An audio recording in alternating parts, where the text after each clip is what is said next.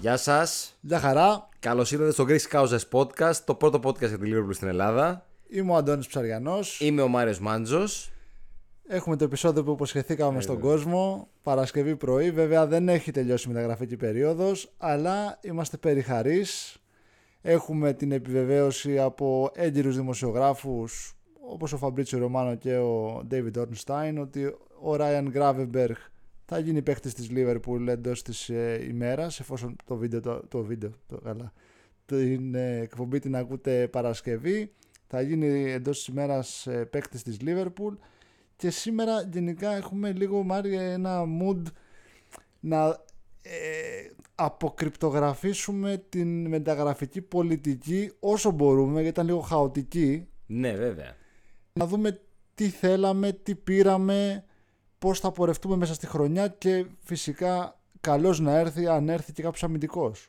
Ναι, ισχύει. Υπάρχουν μερικές ώρες ακόμη τη στιγμή που γράφουμε το podcast και θα δούμε ποιος θα είναι αυτός που θα κερδίσει στο τέλος, γιατί έχουμε κάνει και ένα poll έτσι, στη σελίδα μας στο Facebook, όπου καλούμε τον κόσμο και τους εαυτούς μας κιόλας να προβλέψουν την ποσότητα των μεταγραφών μέχρι το τέλος της μεταγραφικής περίοδου. Φαίνεται ότι η μία είναι το minimum. Κατοχυρώθηκε η μία, νομίζω, και οι δύο βάλαμε από μία μεταγραφή. Ναι, ναι. Κάποιοι αισιόδοξοι βάλανε 2. Οι περισσότεροι βάλανε 0, βέβαια. Οι περισσότεροι βάλανε 0. Δεν ξέρω πού έχουμε φτάσει φέτος σαν μεταγραφική πολιτική, αλλά νομίζω είμαστε σε καλό δρόμο γενικά. Αυτό το buzzer beater που λέμε και στον τίτλο της μεταγραφής στην τελευταία στιγμή δεν ήταν μεταγραφή τύπου Καμπάκ, τύπου Μπεν Ντέιβις το Γενάρη του 22. 21, ποιος ήταν. Την εκραναστάσεις αυτές τώρα. Είδα εφιάλτες τώρα. Δεν ήταν καν μεταγραφή Arthur Melo. Είναι μια μεταγραφή την οποία ο Κλοπ την θέλει από πέρσι, πριν ο Gravenberch το περσινό καλοκαίρι μεταβεί από τον Ajax στην Bayern. Η Liverpool είχε δείξει ενδιαφέρον. Ο παίκτης τελικά κατέληξε στο Μόναχο και από ό,τι φαίνεται ακολουθήσαμε την πορεία του. Το ενδιαφέρον υπήρχε. Από την αρχή του καλοκαιριού έχει ακουστεί το όνομά του και καταλήγει στην ομάδα. Έτσι. Είναι πολύ σημαντική μεταγραφή. Ναι. Πάρα πολύ σωστός παραλληλισμός, γιατί ακριβώς χρονικά είναι το ίδιο πράγμα. Αν πας 365 μέρες νωρίτερα, βλέπεις μια μεταγραφή μέσω έναν δανεισμό, μια κίνηση τυπική, πανικού, δεν ξέρω πώς θες. Έλα, να φέρουμε ένα μέσο να πούμε ότι πήραμε. Υπήρχε γκρίνια, πολύ γκρίνια. Βέβαια, η οποία επιβεβαιώθηκε εν τέλει με την πορεία που είχε ο Άρθουρ Μέλο. 13 λεπτά όλα και όλα στην Νάπολη, νομίζω, όλα και όλα. Ναι, σωστά. Στο Anfield δεν έπαιξε δηλαδή ως παίκτης της Liverpool. Και ένα χρόνο μετά ακριβώς είμαστε στην τελευταία ημέρα των μεταγραφών και ακριβώς υπάρχει μία ακόμη προσθήκη μέσου, τη στιγμή που τη χρειαζόμασταν. Αλλά όντως είναι μια μελετημένη κίνηση και όπως είπες και εσύ πάρα πολύ σωστά, είναι μια κίνηση η οποία, την οποία την ήθελε ο Κλοπ και την μελετούσε η ομάδα καιρό, και ήδη από την περίοδο που ο Γκράβεχ ήταν στον Άγιαξ. Σωστά. Το θέμα τώρα είναι άλλο, και γι' αυτό χρησιμοποίησα και την λέξη αποκρυπτογραφώ στην αρχή, διότι μπερδευτήκαμε λίγο από τα διαφορετικά στυλ παικτών που θέλαμε από την αρχή του καλοκαιριού. Γιατί είναι άλλο στυλ ο Λάβια, άλλο στυλ είναι ο Καϊσέδο, άλλο στυλ είναι ο Έντο που ήρθε τελικά. Δηλαδή εγώ προσωπικά είμαι λίγο μπερδεμένος από το γεγονός ότι θέλαμε ουσιαστικά 3 μέσους για 3 θέσεις. Ένα εξάρι και 2 οχταροδεκάρια. Ήρθαν τα οχταροδεκάρια, και οπότε θεωρητικά τι μένει? Ένα εξάρι. Ήρθε και το εξάρι, δεν ήταν βέβαια αυτό που περιμέναμε, αλλά εντάξει, δεν κατακρίνουμε τον παίκτη, γιατί δεν φταίει κάτι ο άνθρωπος. Τα έχουμε πει στο προηγούμενο επεισόδιο για τον Έντο, μην κουράζουμε τώρα σε αυτό το επεισόδιο. Και έρχεται και ο Gravenberch, δηλαδή ουσιαστικά έρχονται 4 μέση, ενώ περιμέναμε 2 με 3. Κάτι άλλαξε, πιστεύω, στο μεταγραφικό σχεδιασμό. Δεν ξέρω, ίσως η πολυχρηστικότητα και του Έντο, ο οποίος παίζει και στόπερ, ίσως η πολυχρηστικότητα και του Μακάλιστερ και του Gravenberch, οι οποίοι παίζουν επίσης και ως κόφτες αλλά και ως χαφ, ίσως οδήγησαν τελικά στο σχεδιασμό που είδαμε. Ναι, πολύ σωστά. Πολύ σωστά. Νομίζω ότι ένα από τα πιο χαρακτηριστικά πράγματα τα οποία κάνει ο Κλοπ με τους παίκτες του είναι να τους χρησιμοποιεί σε διαφορετικές θέσεις. Όλους, σχεδόν όλους, εκτός από τον τερματοφύλακα. Εντάξει. Αλλά. Κάτσε, ο Άλισον σκόραρε με την West Brom. Ναι, τα ισχύει. Αλλά όλους τους ποδοσφαιριστές του, ειδικά τους της μέσας γραμμής, ο Κλοπ θα τους θέλει να παίζουν σε διαφορετικούς ρόλους. Το έχουμε δει και με τον Τιάγκο, ο οποίος ήρθε ο άνθρωπος και είδε ένα τελείως πολιτισμικό σοκ με αυτά που κλήθηκε να κάνει με τον, υπό τον Κλοπ. Αλλά ναι, νομίζω ότι αυτό αυτή η πολυχρηστικότητα του Γκράβενμπερχ ήταν σίγουρα ένα στοιχείο το οποίο γοήτευσε ιδιαίτερα τον Κλοπ και είναι ένα πράγμα το οποίο θα μας βοηθήσει πάρα πολύ, εκτιμώ. Ήδη μας βοηθάει με τον Mac Allister πάντως, γιατί ναι.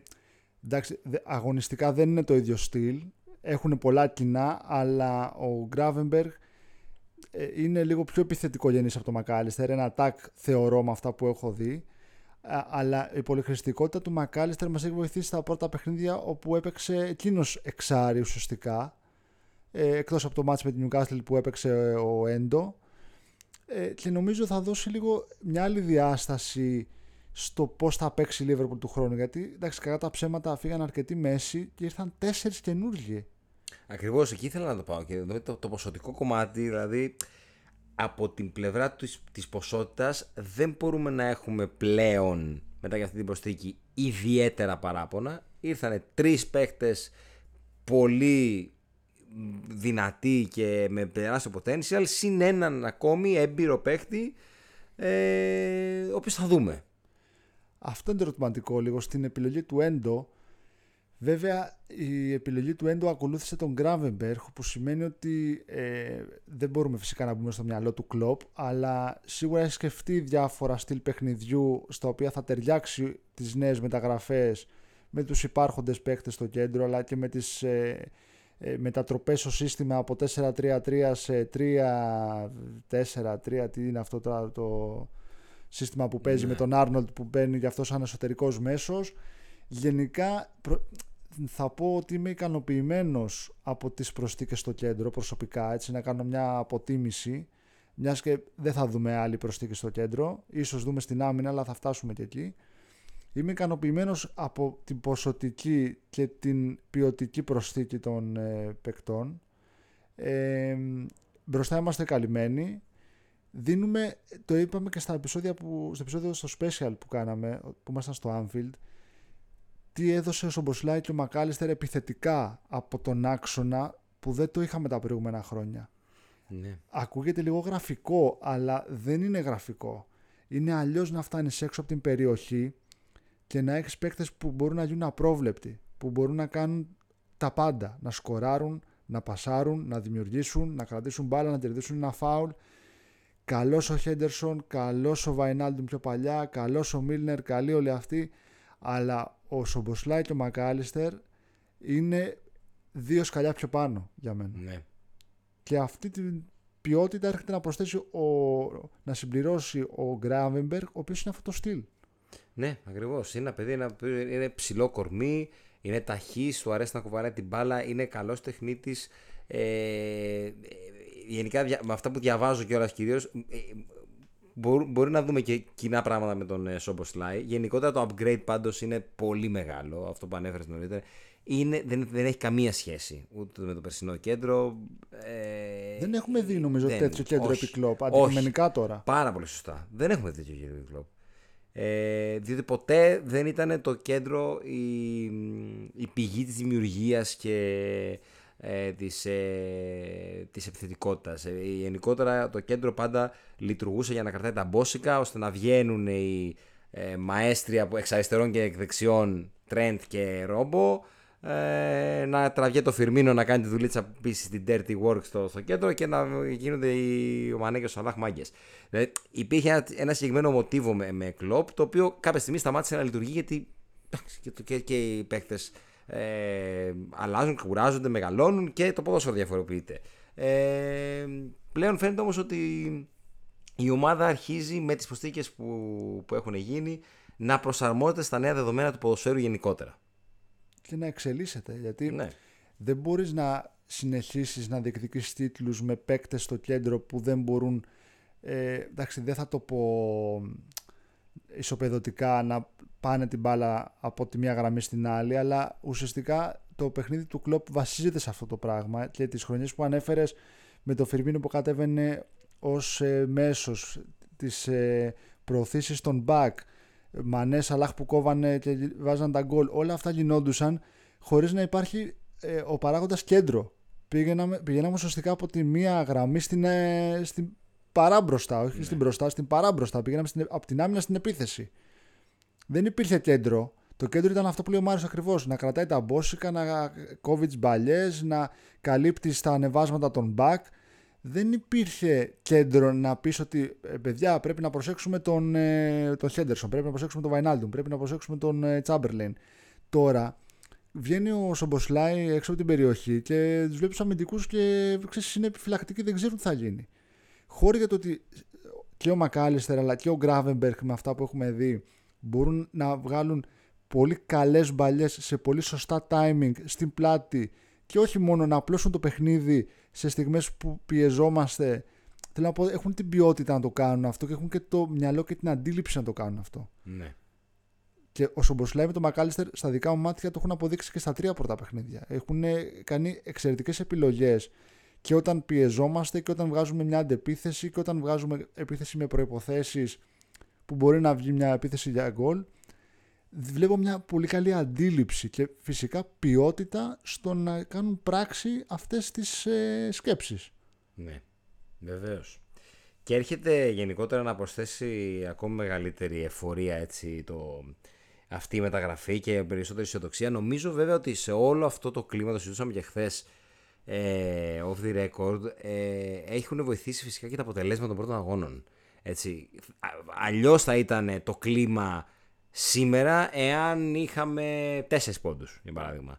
Αν χάναμε στη Newcastle, θα υπήρχε μια γκρίνια δεδομένη και λογική από όλους ότι ρε παιδιά, ωραία, το 31 Αυγούστου το θυμηθήκατε. Ενώ τώρα είναι πιο αποδεκτή η μεταγραφή αυτή τη στιγμή. Σου λέει εντάξει, η ομάδα πάει καλά, έχει ξεκινήσει καλά. Ό,τι και να κι αν είχαμε δεν μας κόστησαν. Έχουμε 7 πόντους από τους possible 9. Έχουμε περάσει από τις έδρες της Chelsea και της Newcastle, πολύ δύσκολες αποστολές. Και ήρθε τώρα αυτή η μεταγραφή να μας βοηθήσει ακόμη περισσότερο. Δηλαδή είναι και το κλίμα που μπορεί να βοηθήσει. Και σίγουρα παίρνει boost και ο ίδιος ο Κλοπ.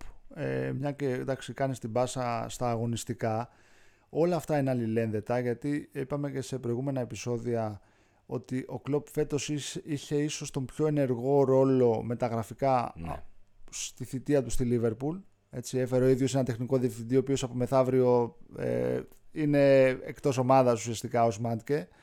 Έκανε μια δήλωση σήμερα, δεν τη διάβασα να μην ειλικρινής. Κάπως λίγο μια διευκρίνηση έκανε ότι δεν είναι ακριβώς έτσι, ότι θα δουλεύουμε long term. Κάτι, συγγνώμη, δεν το μου διέφυγε τελείως.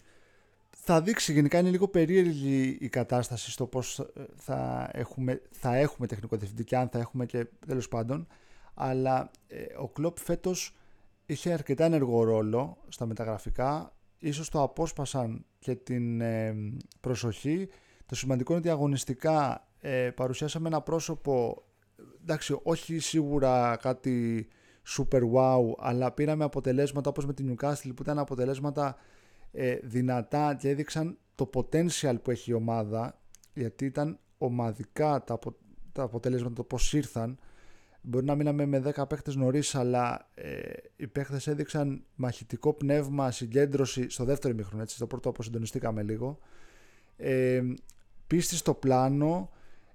Η ποιότητα που ανέφερα και νωρίτερα πιστεύω ότι έπαιξε πολύ σημαντικό ρόλο. Ειδικά σε περιπτώσεις που μας πιέζαν ο Mac Allister και ο Σομποσλάι, κράτησαν την μπάλα. Και όχι μόνο αυτοί, αλλά κυρίως αυτοί κράτησαν την μπάλα σε πολύ κομβικά σημεία και βγάλαν επιθέσεις.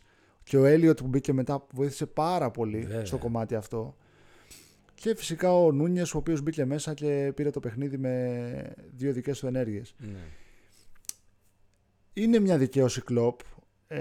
Επειδή από αυτό εδώ το μικρόφωνο έχουμε πει πολλές φορές για κακές επιλογές, για αργοπορία στις κινήσεις από τον πάγκο, για κακό διάβασμα παιχνίδιου από τον Κλοπ. Έτσι, θέλουμε να είμαστε ειλικρινείς και δίκαιοι με τον Κλοπ, να λέμε τα σίκα σίκα και τη σκάφη σκάφη.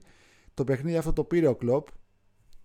Είναι από τα λίγα παιχνίδια που θυμάμαι όσο είναι στη Liverpool που πραγματικά το πήρε το παιχνίδι αυτός ξεκάθαρα.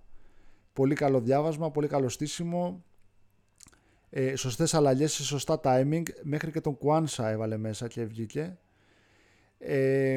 Και νομίζω ότι η μεταγραφή του Gravenberch, και μακάρι να έρθει και ένας αμυντικός ακόμα την τελευταία ημέρα, θα μας δώσουν ένα πολύ μεγάλο boost να δούμε κάτι καλό φέτος, γιατί η ομάδα έχει τη δίψα και το πάθος και φάνηκε με τη Newcastle πολύ αυτό. Ναι.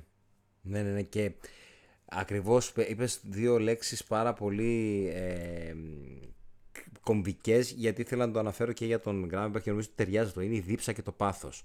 Γιατί ο Gravenberch, μην ξεχνάμε, ένα παιδί το οποίο είναι 21 ετών και έρχεται στη Λίβερπουλ διψασμένος να αποδείξει πράγματα. Γιατί η επιλογή που έκανε να πάει στην Bayern εν τέλει δεν του βγήκε. Σε μια νεαρή ηλικία να μην έχεις το χρόνο που θα ήθελες, να νιώθεις παραγωνισμένος και μη επιθυμητός, σίγουρα δεν είναι καθόλου ευχάριστο, και είμαι βέβαιος ότι αυτό το παιδί έρχεται στη Liverpool με αυτήν τη δίψα και αυτό το πάθος να αποδείξει πράγματα και για τον ίδιο και να βοηθήσει φυσικά και την ομάδα. Και μιας και είπες ότι το παιχνίδι με Newcastle το πήρε ο Κλοπ, και αυτό το παιχνίδι το πήρε ο Κλοπ με τον Gravenberch, έτσι, γιατί κουβέντιασε μαζί του. Άλλο ένα, το έχουμε πολλές φορές, όταν μιλάει με τον Κλοπ κάποιος παίχτης, δύσκολα να μην. Και ο Gravenberch ήταν και στόχος και της United. Ναι. Γενικά, εντάξει, αρκετοί ήταν στόχοι και της United και δεν έκατσε τελικά φέτος. Αλλά έδειξε από την αρχή μια κλίση προς Liverpool, και αυτό φαντάζομαι επισφραγίστηκε από τη στιγμή που μίλησε με τον Κλοπ, καθώς, έτσι να το αναφέρω σαν μια μικρή λεπτομέρεια, μια και Πέμπτη ήταν η κλήρωση του Champions League και Παρασκευή είναι του Europa League. Εμείς είμαστε στην κλήρωση της Παρασκευής, έτσι, ενώ η United είναι στην κλήρωση της Πέμπτης. Όταν επιλέγεις λοιπόν να πας σε έναν προπονητή, σε έναν άνθρωπο που σε πιστεύει, παρότι παίζει σε μια χαμηλότερη διοργάνωση, αυτό λέει πολλά. Το έχουμε δει και στο παρελθόν από τον Κλοπ, αλλά δείχνει αυτό που είπε και ο Μάριος, ότι ο παίκτης θέλει να αποδείξει πράγματα και δεν τον ενδιαφέρει η φανφάρα και το χρήμα και δεν ξέρω κι εγώ τι. Βλέπε Mason Mount, ο οποίος έχει πάει και πίνει μπύρες έξω από τις pubs στο Old Trafford. Εντάξει, αυτή είναι η πραγματικότητα. Επέλεξε την United λόγω καλύτερου συμβολέου και λόγω Champions League και έχει πάει και τον βρίζει όποιος μιλάει αγγλικά. Αυτή είναι η πραγματικότητα όμως. Και πήραμε το Σομποσλάι, και ευτυχώς που ήρθε έτσι και πήραμε το Σομποσλάι, γιατί ο Σομποσλάι είναι 2, 3, 4, 5 σκαλιά πιο πάνω από το Mount. Με αυτά που έχουμε δει, έτσι. Ναι, βέβαια. Ζω Βαν Νίστελρόι αν έχει να μας πει κάτι. Όπως για τον Κάκπο δεν είχε πει κάτι το Γενάρη. Εντάξει, ο Βαν Νίστελρόι. Κάποια ξυπνάδα είχε πει πάλι. Δεν θυμάμαι τι ακριβώς ξυπνάδα, αλλά κάτι είχε πει. Μια και λες για ξυπνάδες. Θυμάμαι τι είχε πει ο Βαν Νίστελρόι, αλλά τώρα δεν θέλω να συγχυστώ και να πούμε κουβέντες. Είναι Ολλανδός το λέω, παιδί. Εντάξει, είναι Ολλανδός, αλλά έπεσε έξω με τον Κάκπο. Άμα πήγαινε στη United, τι θα κατάφερνε.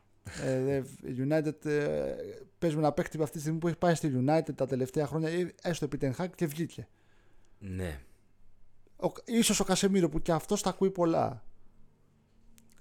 Η United είναι ένα μαύρο, ένα βαρέλι δίχως πάτο αυτή τη στιγμή. Τους φταίνε όλα, τους φταίνε οι ιδιοκτήτες, τους φταίνε ένας, τους φταίνε ο άλλος. Για μας είναι πολύ υγιές το ότι μας επιλέγουν, ακόμα μας επιλέγουν, γιατί και ο Νούνιες πέρσι ήταν στο στόχαστό της United και επέλεξε την Liverpool. Ο Τιάγκο πιο παλιά ήταν στόχος της United και τον πήραμε εμείς. Γενικά αυτό δείχνει και λέει πολλά. Βέβαια λέει πολλά. Βέβαια.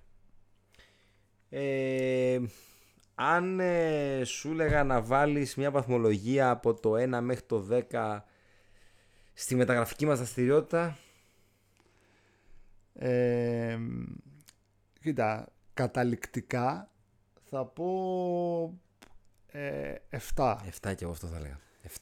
7, γιατί δεν πήραμε στόπερ, όχι γιατί ήταν κακή οι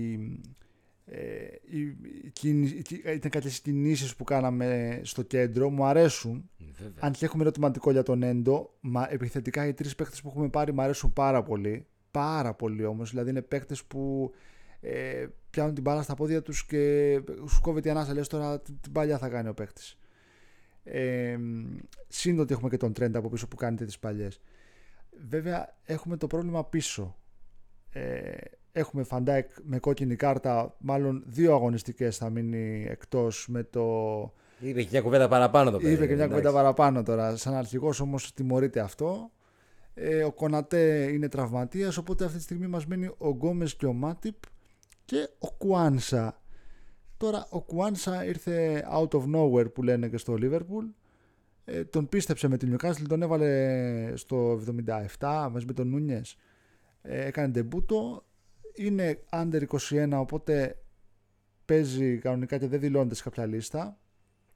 Κάτι που μας αποδεσμεύει και μια θέση από τους μη λιγενείς. Βέβαια. Έτσι, πολύ σημαντικό αυτό. Δηλαδή, θέλω να πω, δεν μπαίνει στη δικασία λιγενείς, μη λιγενείς. Πρέπει να αφαιρέσουμε κάποιον, γιατί είναι under 21 ο παίχτης. Αλλά δεν έχουμε άλλες λύσεις. Κόνορ Μπράντλεϊ τραυματίας. Κάλβιν Ράμσεϊ έφυγε δανεικός. Νατ Phillips έφυγε πάλι δανεικός. Τι γίνεται, κανείς δεν ξέρει. Το πρώτο μισό της σεζόν, έτσι. Ναι. Άλλο κι αυτό. Ναι. Είναι ποσοτικό το πρόβλημα. Αρχίζει άμα πρόβλημα. Μπορεί να γίνει πρόβλημα. Είμαστε λίγο οριακά σε επίπεδο και ποσοτικό. Δεξιά τα πράγματα, όπως είπες και εσύ, είναι πολύ στριμόκολα. Αριστερά έχουμε τους δύο, εντάξει, είμαστε οκ. Και στα center back έχουμε και ποιοτικά ερωτηματικά. Ποιοτικότατα ερωτηματικά έχουμε, διότι εντάξει, ο Μάτιπ είναι λίγο πρώην παίκτης, να το πω έτσι λίγο κόσμια. Ήταν απαράδεκτος με την Newcastle και όχι μόνο, έχει πολύ καιρό να κάνει καλό παιχνίδι ο Μάτιπ. Εντάξει, ίσως βάλω και τον Γκόμες στην εξίσωση, χωρίς να θέλω να φανώ έτσι γκρινιάρης, αλλά και ο Γκόμες είναι ένας μέτριος παίκτης, κακά τα ψέματα. Τον σώζει στην ομάδα, θεωρώ, το ότι παίζει και δεξί μπακ και αριστερό μπακ και στόπερ και ότι είναι ταχύς. Και ότι είναι γηγενής επίσης. Αλλά θεωρώ ότι δεν μπορεί να μπει στα παπούτσια του Κονατέ και να παίξει δίπλα στο Van Dijk σε κρίσιμα παιχνίδια. Πόσο μάλλον δε να παίξει σαν δεξί εσωτερικό μπακ όταν ανεβαίνει ο Trent. Ναι. Έχω πολλά ερωτηματικά σε αυτό. Και πίστευα στην αρχή της χρονιάς ότι ο Μάτιπ θα αποχωρήσει με τον άλλο τρόπο. Είχε κυκλοφορήσει κιόλας σαν πληροφορία αυτό, ότι ήταν από τους παίκτες υποψήφιους να φύγουν από την ομάδα. Δηλαδή, αν η ομάδα έβρισκε πρόταση θα τον έδινε. Υπήρχε αυτή η πληροφορία κάπου περί το Πάσχα. Δεν βρήκε μια ομάδα να πάει με ο Χριστιανός με 10 εκατομμύρια. Μέχρι το Κάραχερ το πέσε κάποια στιγμή, ότι με 10 εκατομμύρια λίρες δώστονε. Ναι, σίγουρα. Λύγει το συμβόλαιο του χρόνου, θα φύγει και αυτός ελεύθερος. Και κάπου νησάφι, δώσ' τον 10 εκατομμύρια. Ή και εκείνο τον Νατ Phillips. Δώσ' τον αυτός. Αυτός κακομύριζε, φίλε. Έχεις συμβόλαιο μέχρι το 25, τον έχεις κάνει γυρολόγο. Ή πουλά τον ή κράτα τον. Και το χρωστάς πολλά, μην το ξεχνάμε. Μην το ξεχνάμε. Βέβαια, και είναι και 26, δεν είναι πιτσιρικάς όπως είναι ο Ρις Williams, ο οποίος είναι 20. Είναι 26 χρονών ο Νατ Phillips. Ναι. Πουλά τον κάπου. Είναι απίστευτο. Και η αξία του, επειδή τα κοιτούσα στο Transfermarkt, έχει πέσει 4 εκατομμύρια ευρώ. Πριν ένα χρόνο, δύο, ήταν 10-15 εκατομμύρια. Έπεσε η χρηματιστηρία και το αξία. Πάντως, γενικότερα, επειδή το έχω ξαναπεί πολλές φορές και το αισθάνομαι και τώρα και θα το ξαναπώ, θεωρώ ότι η Liverpool είναι σε ένα πολύ καλό σημείο, υπό την έννοια ότι έχει ένα roster γεμάτο potential και ποιότητα τωρινή αλλά και ποιότητα αυριανή, με τους παίκτες αυτούς που θα δουλέψουν υπό τις οδηγίες του Klopp, και θεωρώ το μέλλον είναι ευίωνο για την ομάδα, εάν και εφόσον υποστηριχθεί αναλόγως και σε βάθος χρόνου.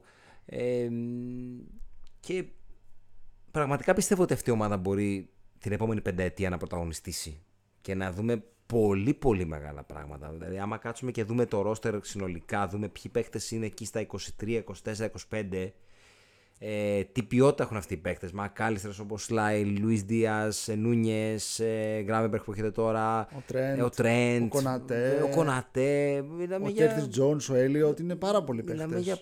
Ο Νούνιες. Ποιοτικότατοι παίχτες, οι οποίοι έχουν πολλά παιχνίδια και πολλά χρόνια ακόμη μπροστά τους. Αν αυτή η ομάδα υποστηριχθεί σωστά, μπορούμε να δούμε μια επανάληψη της ιστορίας. Συμφωνώ. Είμαστε στη φάση που χτίζουμε ξανά μια ομάδα, γιατί καλώς ή κακώς οι αποτυχίες σε αναγκάζουν και η φθορά, η φυσική φθορά του χρόνου σε αναγκάζουν να οδηγηθείς σε rebuild. Σταδιακά το κάναμε, δεν το κάναμε όταν έπρεπε. Μην επεκταθώ πάλι σε αυτό γιατί είναι κρίμα. Αργήσαμε να το κάνουμε το rebuild αυτό. Θα μπορούσαμε να είχαμε κάνει skip την περσινή τραγική χρονιά και να είχαμε κάνει τις κινήσεις όταν έπρεπε, όπως δεν τις κάναμε και το 2021. Το potential που έχει ομάδα είναι φοβερό. Μακάλιστερ 24, Σομποσλά 22, Γκράβενμπερχ 21, Τρέντ 23, 24 πόσο είναι, και ποιοτικά αναβαθμισμένοι παίχτες. Ναι. Δεν είναι απλά νέοι prodigy, είναι παίχτες που παίζουν βασική με ποιότητα. Ο Σομποσλάι είναι αρχηγός της Εθνικής Ουγγαρίας, ο Μακάλιστερ πήρε ένα παγκόσμιο κύπελο με την Εθνική Αργεντινής. Είναι παίχτες Κλοπ, η ηλικία που θέλει, το στυλ που θέλει, ο ίδιος τους έχει επιλέξει άλλωστε. Το θέμα που θέλω να θίξω, μια και το ανέφερε και ο Μάριος, είναι ότι πρέπει να στηριχθεί η ομάδα και από τον ίδιο τον Κλοπ. Δηλαδή να αφήσει λίγο στην άκρη κάποιες αιμονές που έχει, που κάποιες τις έχει αφήσει ήδη, φαίνεται αυτό. Ναι. Και να αφήσει λίγο τον εαυτό του πιο ελεύθερο να πάει μπροστά την ομάδα, γιατί μπορεί να την πάει μπροστά την ομάδα. Απλά πρέπει λίγο να σκεφτεί λίγο έξω από το κουτί που λέμε. Προσθήκες που θα μπορούσε να τις είχε κάνει πέρσι δεν τις έκανε, και για κάποια πράγματα πλέον και βάσει αποτελέσματος είμαστε πεπισμένοι ότι δεν φταίει και η διοίκηση μόνο. Σαφέστα. Δεν μπορούμε να τα ρίχνουμε όλα στη διοίκηση πάντα σαν από διεπομπαίο τράγο. Κάποιες αποφάσεις έχουν πάρθει και από τον Κλοπ, ο οποίος επειδή ακριβώς είναι και λίγο περισσότερο εγωιστής, μπορεί να πει εντάξει μωρέ, βγαίνει με τον Γκόμες και το Μάτι, δεν χρειάζομαι άλλο, να μην μπω στη διαδικασία. Ό,τι έκανε πέρσι με τους μέσους. Μπράβο, ακριβώς. Και το πληρώσαμε. Φέτος με τους μέσους το κατάλαβε, να δούμε και με τους αμυντικούς αν θα το καταλάβει. Αλλά ο Κλοπ έχει δείξει σημάδια μεγάλης διάβγειας που έχουν πάει την ομάδα παρακάτω και κατά τη διάρκεια αγώνων αλλά και εκτός των 4 γραμμών. Πρέπει να το κάνει και λίγο περισσότερο εκτός των 4 γραμμών. Ναι. Να αναδιοργανωθεί λίγο η δομή της ομάδας. Να έχουμε ξανά ένα τεχνικό διευθυντή με πλάνο, με πρόγραμμα, μακροχρόνιο project. Δεν μπορείς να παίρνεις τεχνικό διευθυντή για 3 μήνες. Ναι. Πώς θα πείσεις κάποιον για 3 μήνες. Το πλάνο και οι παίκτες που έχει ο Κλοπ στα χέρια του είναι τουλάχιστον πενταετίας. Βέβαια. Είμαστε σχεδόν στο ίδιο σημείο που ήμασταν το 17-18. Αυτό. Τότε που είχαμε μία ποιότητα ως ομάδα, είχαμε potential, χρειαζόμασταν λίγο το κάτι παραπάνω για να διεκδικήσουμε πάλι τρόπαια. Η ομάδα έχει κάνει θέση με το βδομάδα. Ίσως όντως της λείπει ένα ακόμη center back, γενικά κάποια ενίσχυση στα μετώπιστεν. Αυτό είναι κάτι που μπορεί να το δούμε και Γενάρη μήνα επίσης, έτσι. Θα δούμε πώς θα πάει και η χρονιά. Το μόνο σίγουρο είναι ότι πρέπει λίγο όλοι μας και για μας το λέω και γενικά για όλους, λίγο να έχουμε κατά νου ότι το rebuild είναι εν εξελίξη. Άρα πρέπει να είναι αντίστοιχη και η υπομονή μας. Πέρυσι δεν κάναμε ούτε τα βασικά. Έτσι, δεν πήγαμε καν τετράδα. Άρα πρέπει να ξεκινήσουμε με ένα μίνιμουμ τέτοιο. Δηλαδή ότι πρέπει να ξαναμπεί η ομάδα και εμείς σε μια λογική ότι πάμε να κάνουμε σιγά σιγά μικρούς στόχους. Γιατί, ναι, μας καλόμαθε η Liverpool του Klopp τα τελευταία χρόνια να διεκδικεί το πρωτάθλημα, μας καλόμαθε να κερδίζει σερία αγώνων και να κάνει μία ήττα όλη τη χρονιά και να είναι 90 φεύγω βαθμούς, έτσι. Αλλά πρέπει λίγο να αναπροσαρμόσουμε τις απαιτήσεις και τα expectations μας. Δηλαδή πρέπει να περιμένουμε να περιμένουμε την ομάδα να κάνει βήμα-βήμα προς την τελειότητα. Η τελειότητα δεν θα έρθει ξαφνικά φέτος. Τελικά θα έρθει σε βάθος χρόνου. Θα ξανάρθει, αλλά θα έρθει σε βάθος χρόνου. Δηλαδή, φέτος μπορεί να μην δούμε την ομάδα να παίρνει το πρωτάθλημα του διεκδικεί, αλλά μπορεί να τη δούμε να πιέζει. Μπορεί να τη δούμε να ξαναπαίρνει κάποιο τρόπαιο, κάποιο κύπελο. Μπορεί να τη δούμε μακάρι να τη δούμε να παίρνει το Europa. Βήμα-βήμα, σιγά-σιγά. Και με αυτή τη διοίκηση που έχουμε σιγά-σιγά, γιατί ουσιαστικά αυτό που λέγαμε και στο Liverpool που συζητήσαμε με τους Έλληνες, τον Παύλα και τον Κώστα, είναι ότι η ομάδα, η Liverpool, βασικά η διοίκηση, δεν άλλαξε. Είναι αυτή που ήταν. Έδινε αυτά τα λεφτά που έδινε. Έχει αλλάξει το περιβάλλον που βρισκόμαστε. Έχουν αλλάξει οι άλλοι διοκτήτες, έχουν ανοίξει τα πορτοφόλια, οπότε με αυτόν τον τρόπο μας κάνει εμάς να φαινόμαστε εντός εισαγωγικών ελάχιστοι σε μεταγραφικές κινήσεις, οπότε αναγκαστικά πήγαινε που πήγαινε αργά η εξέλιξη και το rebuild του Klopp, αναγκαστικά πάει και πιο αργά. Ναι. Αναγκαστικά δεν γίνεται. Πρέπει καμιά φορά για να επιβιώσεις πρέπει να προσαρμοστείς. Αν δεν προσαρμόζεσαι, το σύστημα σε ξερνάει, όπως μας ξέρασε και η τετράδα πέρσι. Έτσι, άμα δεν προσαρμοστείς, καλή νύχτα, γεια σας, μπήκε η Newcastle. Πάντως οι αριθμοί δείχνουν ότι έστω και εδώ που φτάσαμε, τις κινήσεις μας τις κάναμε και είναι και έξυπνες. Έτσι. Σκέφτηκα χθες το βράδυ το σκεφτόμουν όταν πρωτοβγήκε η ιστορία του Gravenberch ότι είναι σε πολύ προχωρημένο στάδιο οι συζητήσεις, ότι εν τέλει όσο ερωτευμένος και αν παραμένω με τον Bellingham ποδοσφαιρικά, εν τέλει η επιλογή του να μην τον πάρουμε μας οδήγησε σε αυτές τις μεταγραφές. Δηλαδή ποσοτικά εννοείς? Ότι καλύψαμε περισσότερα κενά. Ναι. Ποσοτικά, ναι. Τον Bellingham δεν έχω αρρώστια. Δεν μπορώ να σου κρύψω ότι ακόμη με πονάει που δεν ήρθε, και ειδικά βλέποντάς τον να αποδίδει έτσι από το παιχνίδι με τη Real. Αλλά άμα το δεις πιο ψύχραμα και ποσοτικά, αν σου λέει κάποιος θες τον Bellingham για τόσα λεφτά ή τόσους παίκτες για τόσα λεφτά, μάλλον θα πρέπει το δεύτερο σενάριο. Γιατί είμαστε στη Liverpool, γιατί αν ήμασταν σε μια άλλη ομάδα. Αλλά επειδή είμαστε στη Liverpool, και εγώ το σενάριο αυτό με τους πολλούς παίκτες, γιατί δεν είναι απλά αριθμητικό, είναι και ποιοτικοί παίκτες που ήρθαν.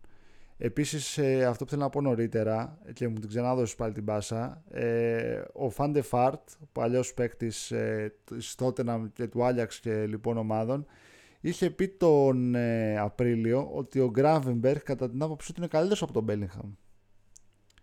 Το λέω χωρίς καμιά διάθεση να ξεκινήσω κάποιο beef, αλλά προσωπικά δεν το πιστεύω. Έτσι, για να μην λέω και μπαρούφες.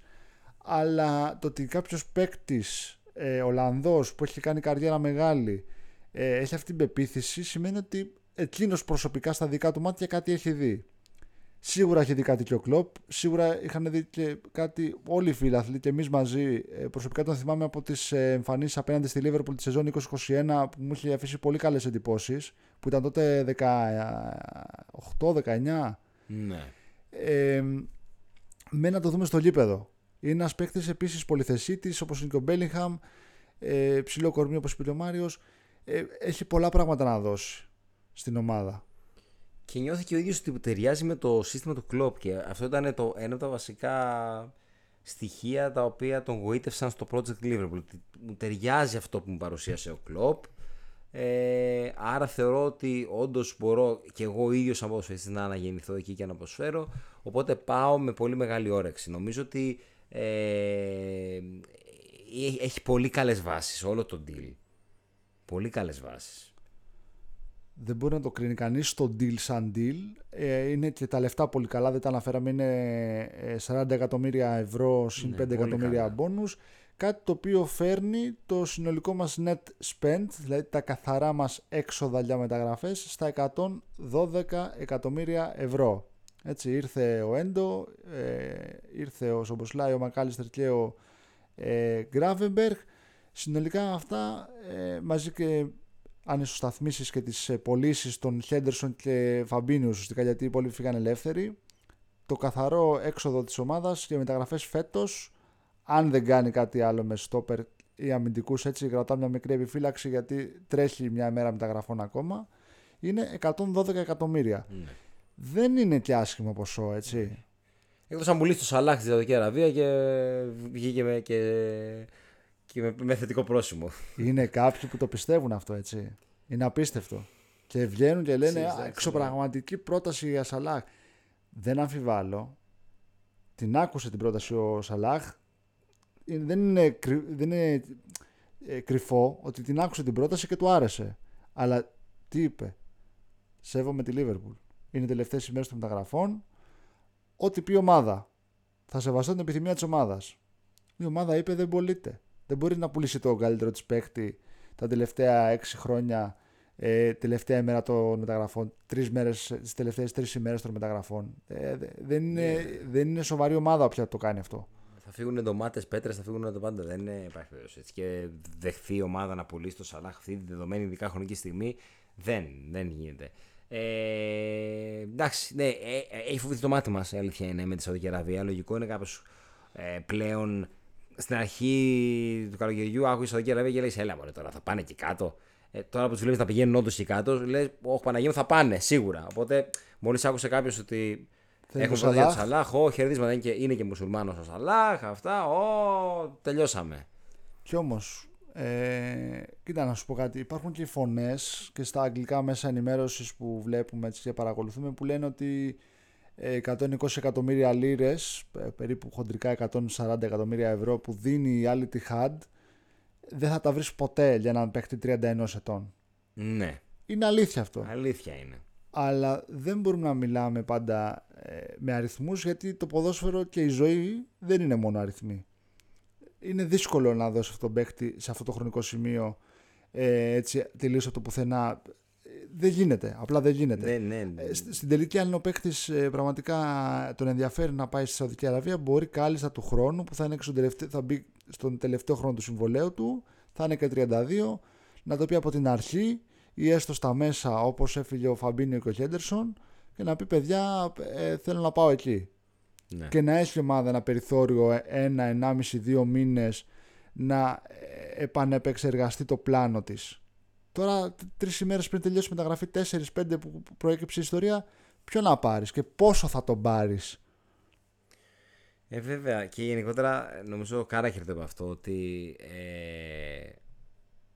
δεν μπορείς να την καταστήσεις το Σαλάχ ούτε με τόσα εκατομμύρια. Και νομίζω ότι δεν είχε κάνει με το χρονικό σημείο. Οποιοδήποτε σημείο της μεταγραφικής περίοδου δεν μπορείς να την καταστήσεις αυτά που ο Σαλάχ πρεσβεύει και προσφέρει στη Λίβερπουλ γενικότερα ως προσωπικότητα, όχι μόνο ως ποδοσφαιριστής. Δεν μπορείς να βρεις εύκολα. Οπότε δεν θεωρώ ότι θα έχουμε κάτι τώρα. Δεν νομίζω. Το αποκλείω κι εγώ προσωπικά, δεν νομίζω. Τελευταία ημέρα και ώρα των μεταγραφών είναι απίθανο. Είναι εντελώς απίθανο. Εδώ είχαμε το άγχος και την αγωνία εάν θα καταφέρουμε να ολοκληρώσουμε την μεταγραφή του Gravenberch, γιατί είναι ακριβώς ένα ντόμινο. Θα πάρει η Bayern τον Παλίνια για να καλύψει τον Gravenberch και έψαχνε η Fulham κάποιον να καλύψει τον Παλίνια που θα πάει να καλύψει τον Gravenberch, και όλα αυτά σε ένα διάστημα 2-3 ημερών, και είχαμε το άγχος αν θα προλάβει να γίνει αυτό το ντόμινο έτσι ώστε να καταλήξει ο Gravenberch σε εμάς. Τώρα τι μεταγραφή να πυροδοτηθεί τελευταία ημέρα, πότε θα γίνει το ένα deal, πότε θα βρεις αντικαταστάτη. Δεν γίνονται αυτά τα πράγματα. Για μένα είναι αστεία και που συζητώνται. Βέβαια, αν θέλαν να πάρουν έναν άλλο παίχτη τύπου Γκόμες που ακούστηκε ή το Μάτιπ, είμαι πάρα πολύ θετικός προσωπικά. Κρίμα που δεν ήρθε μια τέτοια πρόταση. Anyway, λοιπόν, δεν ξέρω αν έχουμε να πούμε κάτι άλλο τώρα αυτή τη στιγμή. Νομίζω βομβαρδίσαμε την επικαιρότητα των τελευταίων ημερών. Είναι αρκετά τα θέματα που προέκυψαν, τα αγωνιστικά με την Newcastle που... εντάξει, δεν θέλω να πω για διαιτησίες, να γίνω γραφικός. Εντάξει, ναι, έχει παγιατέψει κιόλας το παιχνίδι. Είδαμε όλη τι έγινε, δεν χρειάζεται να ξέρουμε πολύ ποδόσφαιρο για να δούμε ότι. Εντάξει, κατά πάσα πιθανότητα, για μένα εντάξει, αλλά κατά πάσα πιθανότητα, ας πούμε, μια γενική ομολογία δεν ήταν κόκκινη κάρτα. Σημασία έχει το πώς απαντήσαμε σε όλο αυτό. Είχαμε τα μεταγραφικά, είχαμε την κίνηση του Gravenberch, μακάρι να έχουμε και κάτι ακόμα. Νομίζω θα έχουμε περισσότερο χρόνο να τα αναλύσουμε όλα αυτά και να τα συζητήσουμε στο International Break μετά τη Villa. Αυτό, να έχουμε 3 βαθμούς με τη Villa, να πάμε στο International Break με την ηρεμία στο μυαλό μας. Και είναι πολύ δυναμικό το ξεκίνημα της ομάδος, έτσι, σε επίπεδο συγκομιδής βαθμών. Αν κερδίσουμε και τη Villa, είμαστε πολύ καλά.